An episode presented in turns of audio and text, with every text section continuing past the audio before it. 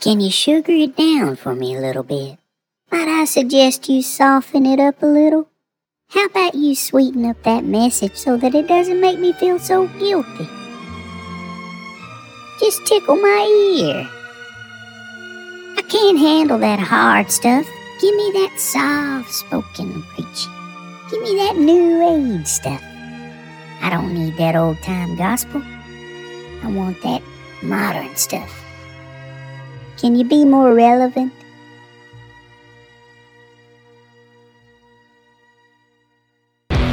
Welcome back to another Truth Matters podcast episode where we are speaking the truth while it's still legal. Thanks for tuning in. Sit back, relax, and get ready to hear the truth. I'm your host, Matt Franklin.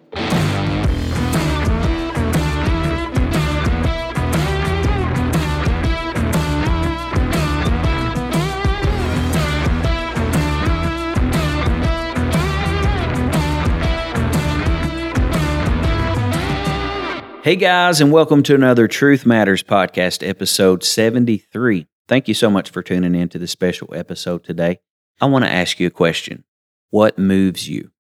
What compels you to change? What changes your mind? What causes you to go from one direction to the other? What moves you in another place or in another uh, direction in life? I'm talking about things that move your faith? What moves you? Because if we were all honest, we would admit that there are times when there are things in life that seem to literally shake us to the core and almost, in a sense, move us, move our faith in a way where we didn't picture ourselves doing the things we we did. Uh, whether that be good or bad. But there are certain things we go through in life that cause us to be moved. They move us emotionally, they move us physically, they cause us to make decisions in life that are sometimes not that serious, but and then sometimes it's a life changing decision. But I'm talking about what moves you. What does the word move really mean? It is pertaining to the mind or feelings. It is being affected with emotion or passion. What moves you today? Paul said in Acts 20 and 24, But none of these things move me, neither count I my life dear unto myself, so that I might finish my course with joy and the ministry which I have received of the Lord Jesus to testify the gospel of the grace of God. Paul said, None of these things move me. He said, Neither count I my life dear unto myself. And I'm afraid that this generation has counted this life so dear that we've allowed the things of this world to move our faith. We've allowed the things of this world to cause us to move our standards lower, our convictions lower, to broaden our boundaries that God has clearly set in His Word. And this generation has been moved to do what feels good. This generation that I live in today, in 2022, for the most part, not everyone, but many people in this generation are the feel good generation. They do what feels right. They serve God based on feeling. They live their life based on a high or an emotional feeling, whatever moves them and causes them to feel good. That's the life that they live. And I'm here to tell you today feelings will deceive you, feelings will mislead you, feelings will utterly take you down a road that you don't want to go. Because isn't it feelings that is the reason why people continue to look to that certain drug or alcohol because it gives them a feeling? Isn't it feelings that give people that emotional high to continue to murder people because that's what drives them? That's what makes them feel good. It's a feeling, it's an adrenaline, and it's an emotion. Isn't it feeling that causes people to rebel against God's word and live a life of sin because not necessarily because some of them want to deep down, but because it feels good? They're doing something to make their flesh feel good. And that's the point that I want to make today is the flesh goes on feeling, but our spirit man lives by faith. Our spirit man doesn't always feel good. Our spirit man doesn't always feel um, like standing on the biblical standards that we know we should stand on. But our spirit man was birthed out of faith in God and Jesus Christ and His Word. And if we're going to be the people of faith, we're going to have to stop looking at the things of the world to validate us, the people of the world to validate our faith.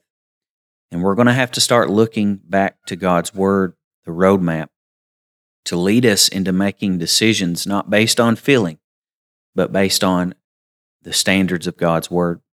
Because nine times out of 10, I have found in my life, if I look to feeling, it will be contrary to God's Word. We don't walk by feeling, we walk by faith. We don't walk by emotions, and emotions are good at times. Emotions are okay. It's okay to get emotional about God. It's okay to enjoy serving God, and we should, and at times feel so excited to do the work of God that He has called us to do. And we need that enthusiasm. We need that desire and that joy to serve God. But what I'm saying is, when we don't feel like going to church, we know God's word tells us to not forsake the assembling of ourselves together, as the manner of some is. We know when we feel like crossing the line and doing that thing that the Word of God strictly instructs us not to do. We know that we don't go on feeling in that moment. We go on faith in God's Word. And we trust in Him. Even though we don't feel like it, we obey His Word and we honor His Word. We know that when we need to make things right with people, when we need to keep peace with all men, even though they have put us through hell, so to speak, even though they have done us wrong, even though they have, in a sense, spit in our face.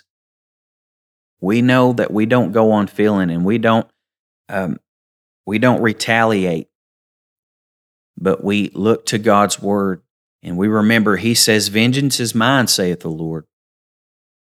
And He He says in His word to love those that that do evil against you that despitefully use you and speak all manner of evil against you, the Word of God says to love them and pray for them.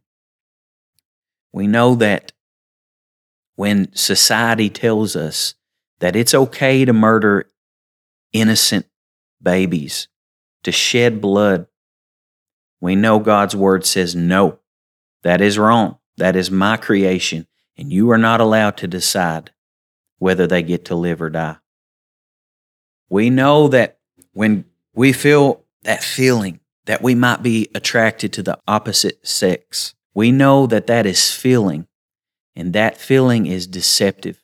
We know that that is not the Spirit of God, but that is the Spirit of Antichrist because God's Word clearly states that that is sin. But we also know that even when we don't feel like loving somebody, even when we are upset at them because they despise and disobey God's word, or they don't see things quite like we do, we know that we don't treat them any less than anyone else because they are God's creation and God loved them so much. Jesus went to that old rugged cross. He hung on that old rugged cross and died for every person. And we know that we don't hate people, even though we feel like hating those that hate God. We are still called to love them. We are called to love what God loves, and we are called to hate what God hates. And God loves people, and He hates sin. And we are called to stand on the truths of God's Word, no matter how that makes us feel, and no matter how that makes others feel. So today, I want to encourage you not to go on feeling, but to go on faith. Keep going on faith, Christian. Keep trusting in the Lord. Don't give in to your feelings, they will deceive you. We walk by faith, not by sight. And we walk by faith, not by feeling. I leave you with this scripture. 1 Corinthians 15 and 58 says, Therefore, my beloved brethren, be ye steadfast, unmovable, always abounding in the work of the Lord, for as much as ye know that your labor is not in vain. If you enjoyed this podcast, please share it with your family and friends so that we can get the truth out. Have a great day, day, day, day.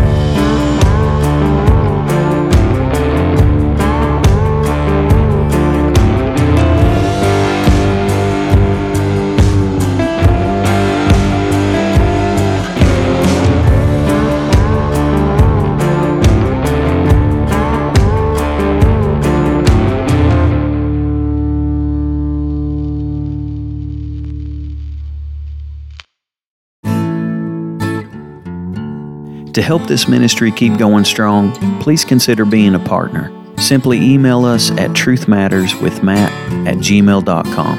And as always, thank you so much for supporting this ministry and helping us spread the truth. Until next week, God bless.